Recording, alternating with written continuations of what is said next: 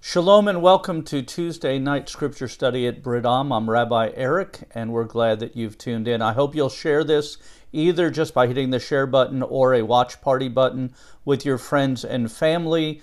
We're going to be studying the book of Romans in context. Continuing with that study tonight, we'll be in chapter 10 and 11. So you can get your Bibles or your Bible app open to that so you can follow along. I want to begin with a couple of announcements. This Saturday morning, the Railing twins, Isaac and Israel, will have their bar mitzvah. We encourage everybody to come out and out and be with them, support them as they become sons of the commandments. Uh, if you can't be here in person, I encourage you to watch the video online on Facebook Live. This Saturday coming up, we also have children's choir at 1 o'clock, and Saturday evening at 6 o'clock is our Bea Bible study. So, those involved in the Bea group or the children's choir, please make note to come and be here on time for those things. Uh, please continue to pray for our VTS at half past 3. Pray for joy under the sea. So, every day at half past 3, that's 3:30 for those of you who didn't understand that. That will be time to pray for our VTS and if we pray every day for God's blessing and provision and anointing on the VTS, I know that our children will be impacted greatly by our vacation Torah school. We're in need of a couple more volunteers for our nursery. If you're able to do that, please contact Rivka. Uh, we need about three more people in order to have a full staff for our nursery for each week of the month. If you're willing to serve one week a month or even one week every month and a half, let Rivka know so that we can have a nursery, especially for our new families that come in. Uh, for those that are regular at congregations, it's pretty easy to hold your child in your lap and enjoy the service because you're used to what we do. It's not a brand new thing and you're not trying to find out what's going on or check things out. But new people coming to visit that have children, if they have a nursery where they can put their children in, they can actually pay attention to what's going on, hear the message, participate in the worship, and uh, hopefully that will impact their lives and, and they'll become part of us as a community. We're also looking for volunteers to run the Mevo, which is our video recording system, on Tuesday nights and Saturday mornings. And we're looking for volunteers to help drive people around as they need it. We have some seniors who don't drive. We also have several people that have had surgery recently and need rides to doctors or uh, physical therapy or things like that. If you can help with that, please contact Leah at the office and uh, she'll help with that, or Hosanna, either one. Uh, we are about um, $3,000 short of the amount to pay our complete uh, paint job on the outside of the building, the facelift on the outside of the building. If you feel led to contribute to help pay the paint uh, debt, not debt, it's not even a debt, it's just a, an amount that we are going to have to pay the painter when he finishes. Uh, please uh, just donate that. You can, and if you're online and you're not local and you want to help, you can go to our shalompensacola.com website and just make a donation there online. Uh, the painting is looking really, really good. It makes the building look so uh, so nice and bright, and we're looking forward to uh, to the completion of that. And we're looking forward to having all the money to pay for that paint job. So uh, please pray about helping. The Haggadahs are in. If you need a Haggadah for your family Seder, you can come by the office Monday through Thursday and pick those up. They're $6 per Haggadah. Uh, and uh, it's a very simple Haggadah that you can just follow along, do Seder with your family. I want to remind everybody that we now have an app for our synagogue. If you go to the App Store on Apple or the Marketplace on Google or Android, you'll be able to download the app, look under Brit-Am Messianic Synagogue. Download the app. It not only will have our services on there so you can watch the videos on there, uh, blogs, information about our synagogue uh, services and upcoming events, but it also has the weekly Torah readings on there. So those of you that like to have handy what the uh, Parsha uh, is for the week, you can just go to our uh, app on your phone and uh, follow along with that. And please be watching. We will be providing a recorded Seder teaching uh, for Passover that's going to be available on March 27th online. Uh, we'll actually probably have it on YouTube before then. So keep watching for that. You can just follow along with that, and it'll be informational for those that are leading their own Seder for their family. They have a number of prayer requests. Please continue to pray for Fred and Robin for healing, for little Lydia who had surgery yesterday, for Cheryl and Mary Grace, and um, for Will and for my son, Rabbi David, uh, who all have had surgery recently. Uh, and pray for especially those that are driving over from uh, the Gulf Breeze area and stuff to services where they now have about a three hour drive to get back and forth to the synagogue. It's uh, uh, pretty wear and tear on their time and their efforts. So please pray with us that that bridge gets fixed quickly and, uh, and that they can get back to a normal 10 minute drive across the bridge instead of the long drive they're having now. Okay, well, we are in Romans, and I love the book of Romans. I hope that you've been enjoying this. If you haven't watched all of the videos preceding this one, they're available on both YouTube and on our website. You can catch up by watching those. If you enjoy this again, please share this with other people. I really feel it's important for us to share uh, the Bible from an in context perspective with other people so that they will be able to uh, understand the Bible in the way it was intended to be read. And we're studying Romans in context. And uh, I always start with the last verses that we did the week before as we begin the week. So we're in Romans chapter 10, verse 13. For everyone who calls upon the name of Adonai shall be saved. Now, I want to stop for just a minute and remind you that when it says shall be, it doesn't mean is. Uh, it's important for us to understand that salvation is a process of, of things that go on. Uh, if we think of it in terms of Israel leaving Egypt, God uh, calls Israel out of Egypt. They cross the Red Sea, they get into the wilderness, then they have to cross the Jordan before they ultimately get into the promised land. They were redeemed when they left Egypt, but they didn't all make it into the promised land. So everyone who calls upon the name of Adonai shall be saved. And remember, when we call, talk about the name of Adonai or the name of something in the Bible, we're not talking about the syllables and sounds of letters put together to form a name, but we're talking on the character, nature, promises, power, authority of that one. So when we call upon Adonai, we call upon him because we know he can do the things that we uh, we need. He is our shield. He is our protector. He is our peace. He is our healer. He's our deliverer. He's our father. All of those things. And when we call upon Him as our father, then we're relating to that and knowing that He is our Father. And so we have an expectation of how He will act in our life based upon that relational connection as our Father. And when He's our healer, we're depending on Him for our healing. We believe that He is Adonai Rofecha, the Lord who heals us. And so it's not just calling on a name like John or Bob or Tim or Tom or Mary or Susan, but it's calling upon the authority, the power, the promise, the character, the nature of the one that we're calling on, depending on them to be all that they say they were. And so when we look at the names of God, each one of them share an aspect of who God is to us, or at least who He should be to us, if we have faith in Him and call upon His name. Okay, verse 14, how then shall we call on the one whom they have not, uh, how then shall they call on the one in whom they have not trusted? And how shall they trust in the one they've not heard of? And how shall they hear without someone proclaiming? And these are really basic questions that not only did uh, Paul write in his letter to the Romans, but I think these words speak to us today from the pages of the Bible and, and should speak to you and I individually as believers in Messiah. These are questions that are asked through the centuries directly to us about those people around us. How shall they trust in whom they haven't heard of? If we don't share the good news of Messiah, as our deliverer, as our redeemer, as our promised one, as the one who brought atonement for us, as the, the one that brought deliverance for us, how is anybody else supposed to trust in him? How are they supposed to have faith in him if they don't know and haven't heard of him? And listen, it's really important that you understand again that when we say haven't heard of him, that doesn't mean have never heard of Yeshua or Jesus, have never heard that name, have never watched a movie about him, have never uh, read a book about him or heard a joke about him or, or heard someone on the television talking about him. Again, when we're talking about heard of him, we're talking about heard of who they actually are.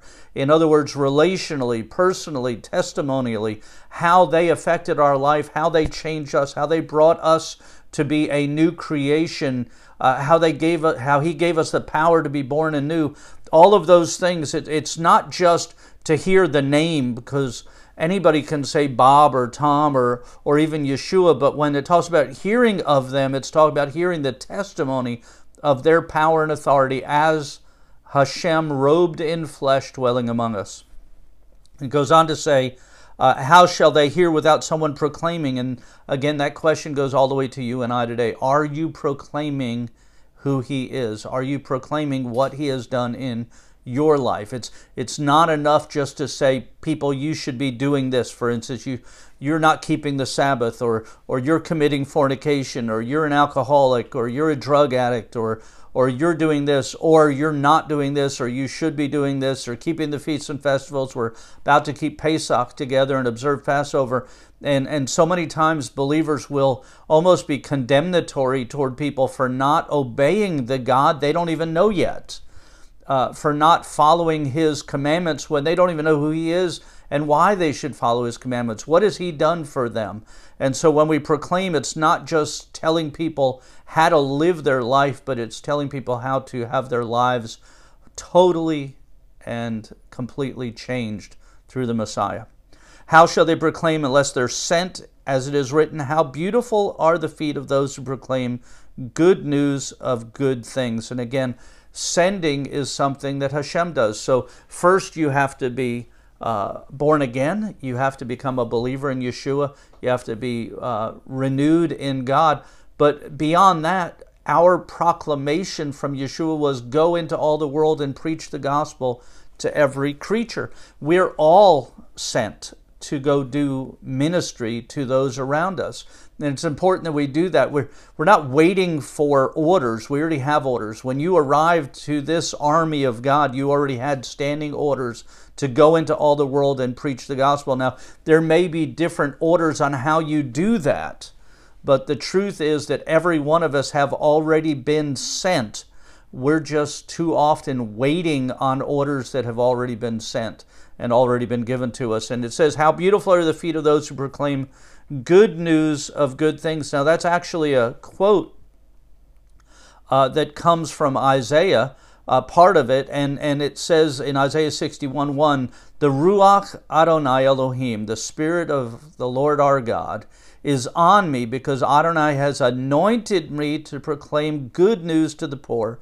He has sent me to bind up the brokenhearted, to proclaim liberty to the captive, and the opening of the prison to those who are bound, to proclaim the year of Adonai's favor and the day of our God's vengeance, to comfort all who mourn.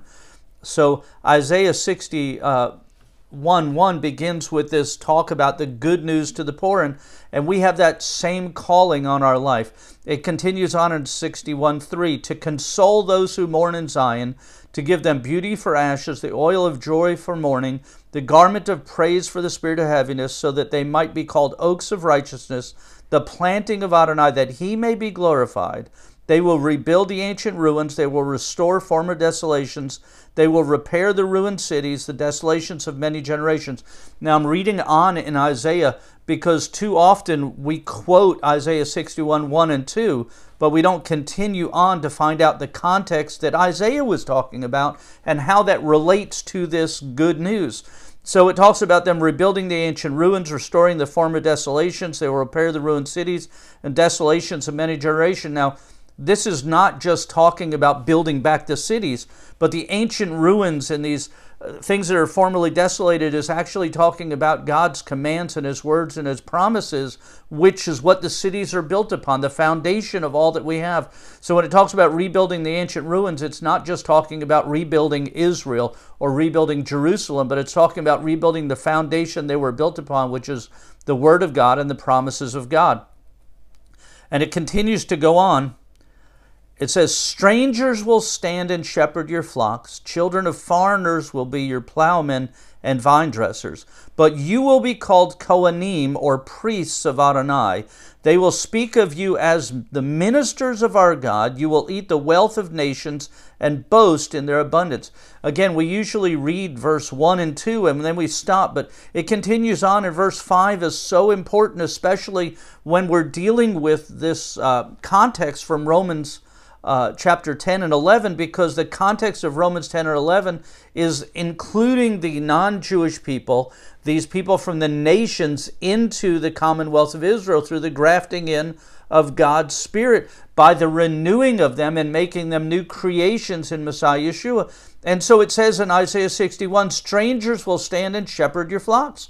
It's actually saying strangers, this is talking about gearing people from outside of Israel will begin to stand and shepherd your flocks. In other words, non Jewish people, people from the nations will become so a part of the body of Messiah, so a part of the people of God, that they will become shepherds or roi, roi or pastors uh, over the flocks, over congregations, and the children of foreigners will be your plowmen and vine dressers. And again, when we talk about plowmen and vine dressers, we're not talking just about actual fields, but we're talking about the symbolism of spreading the gospel, of planting seeds, of, of bringing forth new believers into the body of Messiah.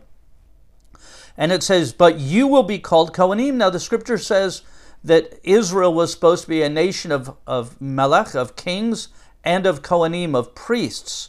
And so this is a promise that when this happened, then Israel will become rightfully the priests that God had intended for them to be. It says they will speak of you as ministers of our God. The, the people from the nations will speak of the people of Israel as the ministers of God. In other words, they will leave their false teachings and false religions and will come to the one true God of Israel. And they will be looking on the Jewish people, on the Israelites, as the people who are ministering God, and they will become part of that in a unique and powerful way. And it says, You will eat the wealth of nations and boast in their abundance. In other words, the nations will begin to give to the people of God in the way that God intended them. And there will be this symbiotic relationship of both the nations and Israel working together. And ultimately, this is how we read in uh, Ezekiel, where it talks about in the the millennial, all the nations of the earth will be coming to Jerusalem to worship. So there will still be nations. There will be Israel and there will be nations, but they will all be worshiping the God of Israel. They'll be sending representatives to Jerusalem on Sukkot to celebrate these feasts as God promised it would happen. So when we talk about these words from uh, Romans, we have to keep them in the context of what's happening in Isaiah and who's he, who he's talking about. Romans continues on with verse 16. But not all heeded the good news, for Isaiah says, Adonai, who has believed our report? So faith comes by from hearing, and hearing by the word of Messiah. But I say, have they never heard? Indeed, they have. For their voice has gone out into all the earth, and their words to the end of the earth. And again, when we're reading the very first of this, is for Isaiah says, Adonai, who has believed our report? And when we turn to Isaiah, this actually comes from verse uh, chapter 53, verse 1, where it says, Who has believed our report? And anybody who knows Isaiah 53, it's a, a prophetic word about Yeshua and about his death and about him being a, a, sacrifice for our sins and, and all that goes on there. And it says in Isaiah 53, Who has believed our report? And to whom is the arm of Adonai revealed? And the arm of Adonai, remember that, uh, that Yeshua is, repre- is, is uh, referred to as the arm of Adonai, as his right hand, as, as, and he actually says, with the hand of God or the finger of God, I cast out demons. And, and so it's referring to Yeshua. It says, Who has believed our report? And, and this discussion is, again, here Paul is talking about Israel and saying, uh, I don't know who is has believed our report. That's talking about Israel. And it says, But I say, have they never heard? He's talking about Israel. So we're comparing the difference between these Jewish believers who are supposed to spread the word, or Israel is supposed to spread the word to the nations who have not yet heard. But then now we're dealing with those that have heard the word, those that have been given the word. God gave Israel the Torah way back in Moses' time, and they should have understood these things, and they should have known what was happening. So we're dealing with those that should know Adonai and don't, and those that don't know him but should. And both sides of this is stuff we have to minister and deal with. In John 12, and now we're jumping from Romans to Isaiah to John because John quotes this same verse from uh, Isaiah and from Romans. It says, This was to fulfill the word of Adonai the prophet, who said, Adonai, who has believed our report?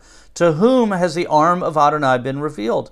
For this reason they could not believe, for Isaiah also said, He has blinded their eyes and hardened their hearts, so that they might not see with their eyes, nor understand with their hearts, and turn back, and I would heal them. And this is from Isaiah uh, chapter 6 and Isaiah chapter 43, this blinded their eyes and hardened their hearts verses. And so these are quotes from Isaiah again, talking about Israel. And it isn't, again, when we talk about God blinding Israel's eyes, it's not talking about God forcibly blinding their eyes when they would have seen. But this is the same kind of expression as when God hardened Pharaoh's heart. It wasn't that God forced Pharaoh to have a hardened heart, He allowed him to have the heart that he desired to have. And the Israelites chose to be blinded to Yeshua by their own choice to follow after uh, their the false teachings, to become politically uh, have politically appointed priests in the temple, to to do all the things that they have done that have that have changed God's word even by the time of Yeshua. So much had changed that they were no longer following in the direct paths of Adonai, and because of that, they were blinded and their uh, their eyes were blinded and the hearts were hardened. It wasn't that God wanted them that way. It's that they chose to be hard hearted and blinded by their own desires, their own understandings, their own way of doing things. And so that's what Isaiah is talking about in both Isaiah chapter 6 and 43, what John is quoting in John 12, and what we read about in Isaiah 53 and Romans. Romans continues with verse 19. But I say, did Israel not understand? First, Moses says, I will provoke you to jealousy by those who are not a nation. With a nation empty of understanding, I will vex you. And it continues on, and Isaiah is so bold as to say, I was found by those who did not seek me. I became visible to those who did not ask for me. But about Israel, he said, All day long I stretched forth my hands to a disobedient and contrary people. And so again, God is speaking uh, in, in Romans through the writing of Paul, and he's referring to Moses, who said, "I will provoke you to jealousy by a nation, by those who are not a nation." And and when we read in Romans in just a little bit as we continue on, you'll find that one of the roles of the non-Jewish believers or the the Gentile believers, those from the nations who have been grafted into Israel, is to uh, provoke the Jews to jealousy. And so that's what we're talking about here. I, I will provoke you to jealousy by those who are not a nation, with a nation empty of understanding, I will vex you. And it says, Those that weren't looking for me found me. And those that were supposed to see, I stretched my hand to, but they were disobedient and contrary. Romans 11:1 continues with I say then God has not rejected his people has he May it never be. And this is so important. Listen, if you don't pay attention to any other part of this message, of this lesson today, remember Romans verse uh, chapter 11 verse 1. God has not rejected his people. God has not rejected his people. This is so important because there is such a divisive and demonic doctrine out there called replacement theology that says God rejected Israel and replaced them with the church, the spiritual Israel or the new Israel. That's contrary to the very text of the Bible when God says he has not rejected his people through the writings of Paul. I say then, God has not rejected his people, has he? May it never be, for I am an Israelite. I am of the seed of Abraham. I am of the tribe of Benjamin. Okay, I want to point out a couple of things just as a side note here, because I know people read things and watch things on the internet.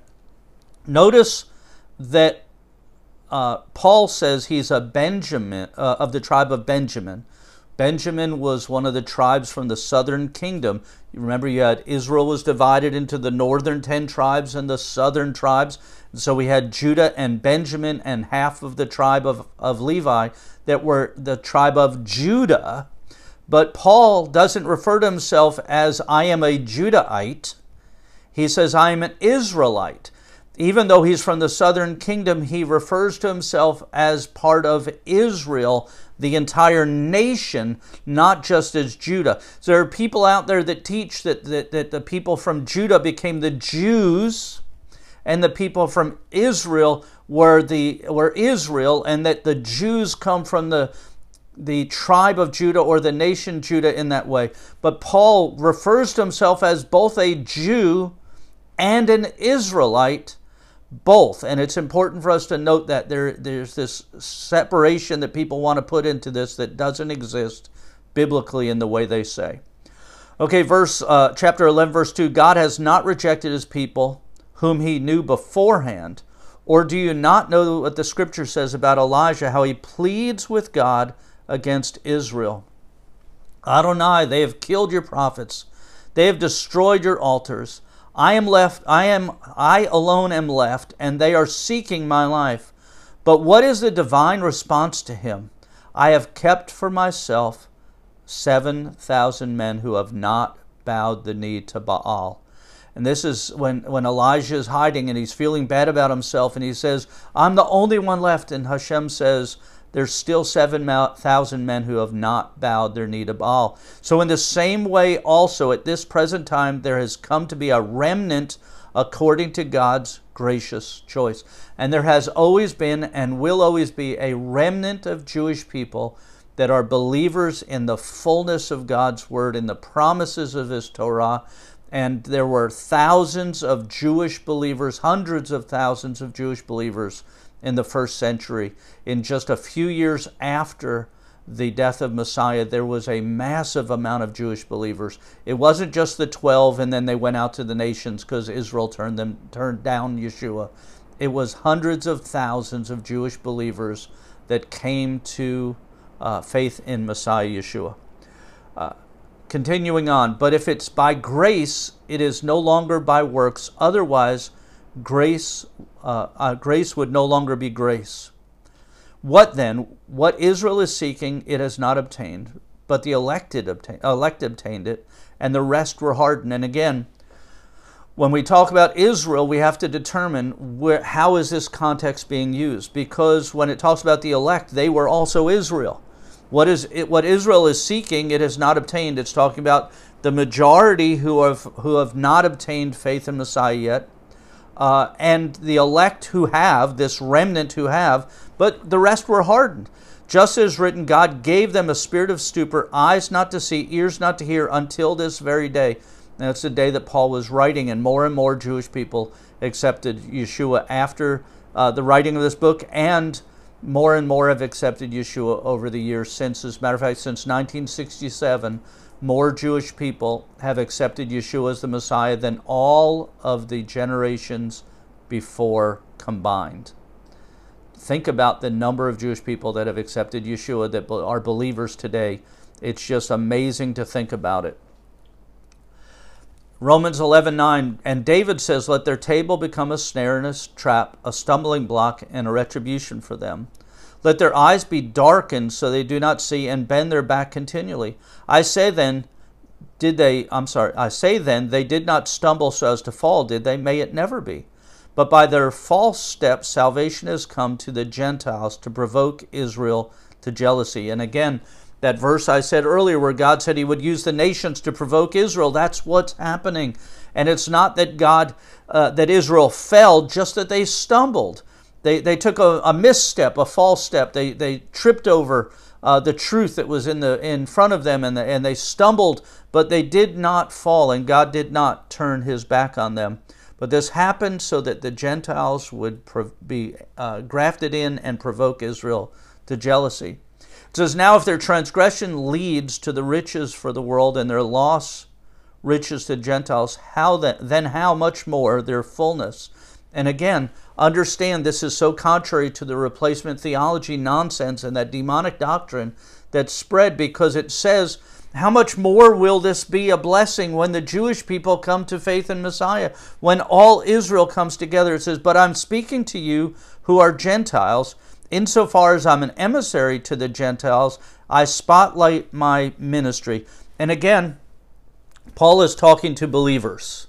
The book of Romans is written to believers. It starts out to the believers, to the congregation in Rome. And he says, I'm speaking to you who are Gentiles. And, and listen, this is so important because just as we have the word Israel used to cover those that are Israelite that are not yet believers, those Israelites that are believers that are Jewish, uh, from a, a, genetic, from a, a, a genealogical connection to Abraham, and Israel that includes Gentiles who have been grafted in and are part of the Commonwealth of Israel. The word Gentile is used both in a negative and a positive context. Here, Paul is not using the word Gentile when he says, But I'm speaking to you who are Gentiles. uh, he's not speaking to them in a negative way. He is not demeaning them. He's just saying, I'm speaking to you who are from the nations, insofar as I'm an emissary to the nations. I spotlight my ministry. If somehow I might provoke to jealousy my own flesh and blood and save some of them. So he's speaking to these non Jewish believers, and he's saying, I'm an emissary to the nations, to both Jews and non Jews, but I'm speaking to the non Jews right now, insomuch that I might provoke to jealousy my Jewish people, my own flesh and blood, that some of them might be saved. So it's important because people out there will parse out these things in different ways.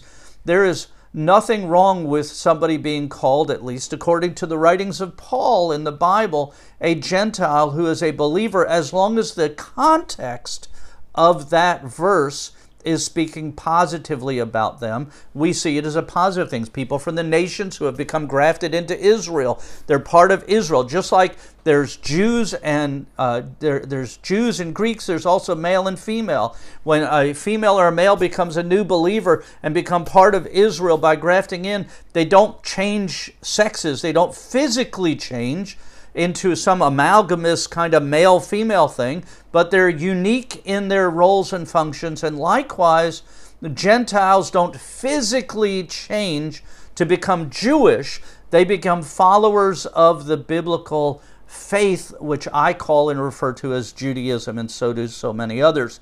So there's nothing wrong with being a Gentile who believes. It depends on the context that it's used in.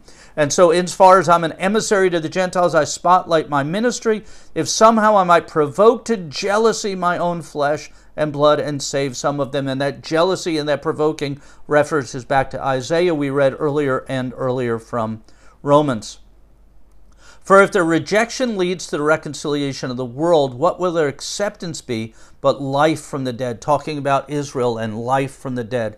If the first fruits is holy, so the whole batch of dough. And if the root is holy, so are the branches. But if some of the branches were broken off, and you, being a wild olive, were grafted in among them and became a partaker of the root of the olive tree with its richness, do not boast against the branches. But if you do boast, it's not you who support the root, but the root who supports you.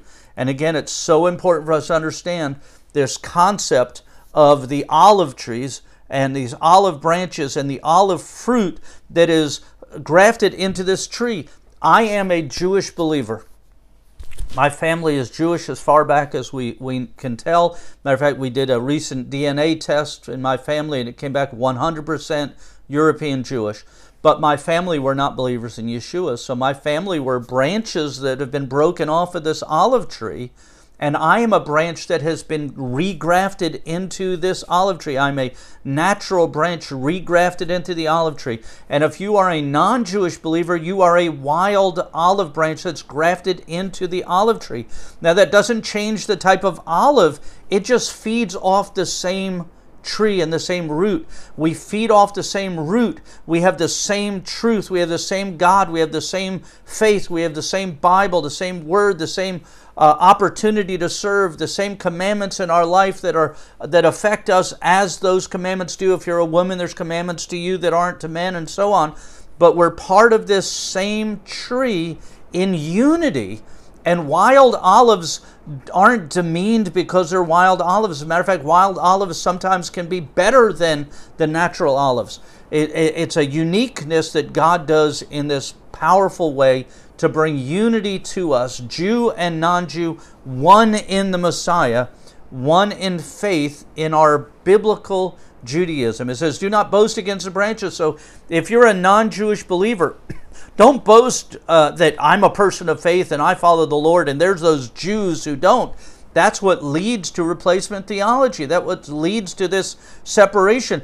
Uh, the broke branches were broken off so that you might be grafted in. And so you were grafted in, and, and true enough, they were broken off because of their unbelief, and you stand by faith. But don't be arrogant, but fear, for God did not spare the natural branches, neither will he spare you. And remember at the very beginning, of this where we talked about you shall be saved. And I mentioned that this is a, a process of, of salvation. We are redeemed, but we will be saved Remember, verse 21 says, For if God didn't spare the natural branches, neither will he spare you. If you are a wild branch who's been grafted into the olive tree, but you stop walking, you become blinded because of your own uh, disobedience and, and, all that, you can be broken off of the tree also.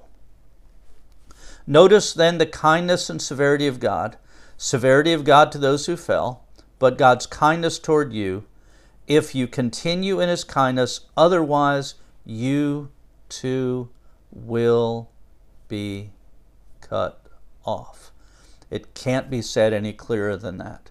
We all, whether we're Jewish like myself or non Jewish like some that are watching and some of you out there and Jewish that are out there, both of us, we've been regrafted into this tree. What an opportunity. What a blessing that God provided a way for us to be restored to the tree.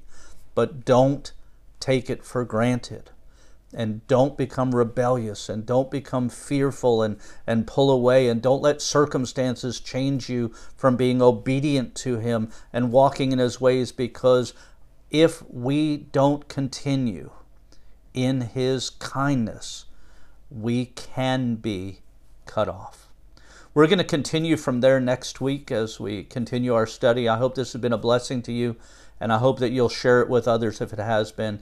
Looking forward to seeing you on Shabbat for uh, Isaac and Israel's bar mitzvah, as well as the other events going on. And don't forget to download our app. Not only can you download the app and get the weekly Parsha readings right into your phone, uh, to where you can keep up with them, but you can also read the other blogs and information about our synagogue teachings, watch other videos from the past, and you can make donations to our synagogue should you feel led to support the ministry here at Brit Am just by using the app or online at shalompensacola.com. Thank you so much and blessings. Shalom.